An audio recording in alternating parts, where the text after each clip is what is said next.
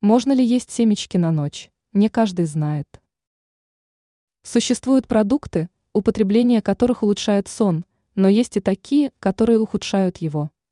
Хроническое недосыпание не всегда связано с питанием, но возможные причины плохого сна включают употребление некоторых продуктов. Так, что делать с семечками? Есть или не есть перед сном?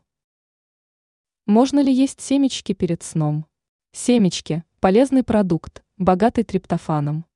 Их употребление не способствует выработке кортизола. Продукты, богатые этим микроэлементом, необходимы организму для выработки серотонина. В состав семечек входит триптофан и магний, что делает их отличным вариантом полезного перекуса перед сном. Врачи не сообщают о явных противопоказаниях к употреблению семечек перед сном. Однако нужно учитывать, что семечки являются калорийным продуктом. И тем, кто следит за фигурой, нужно учитывать этот факт. Чтобы утолить голод, достаточно одной 30-граммовой порции семян подсолнечника или тыквы.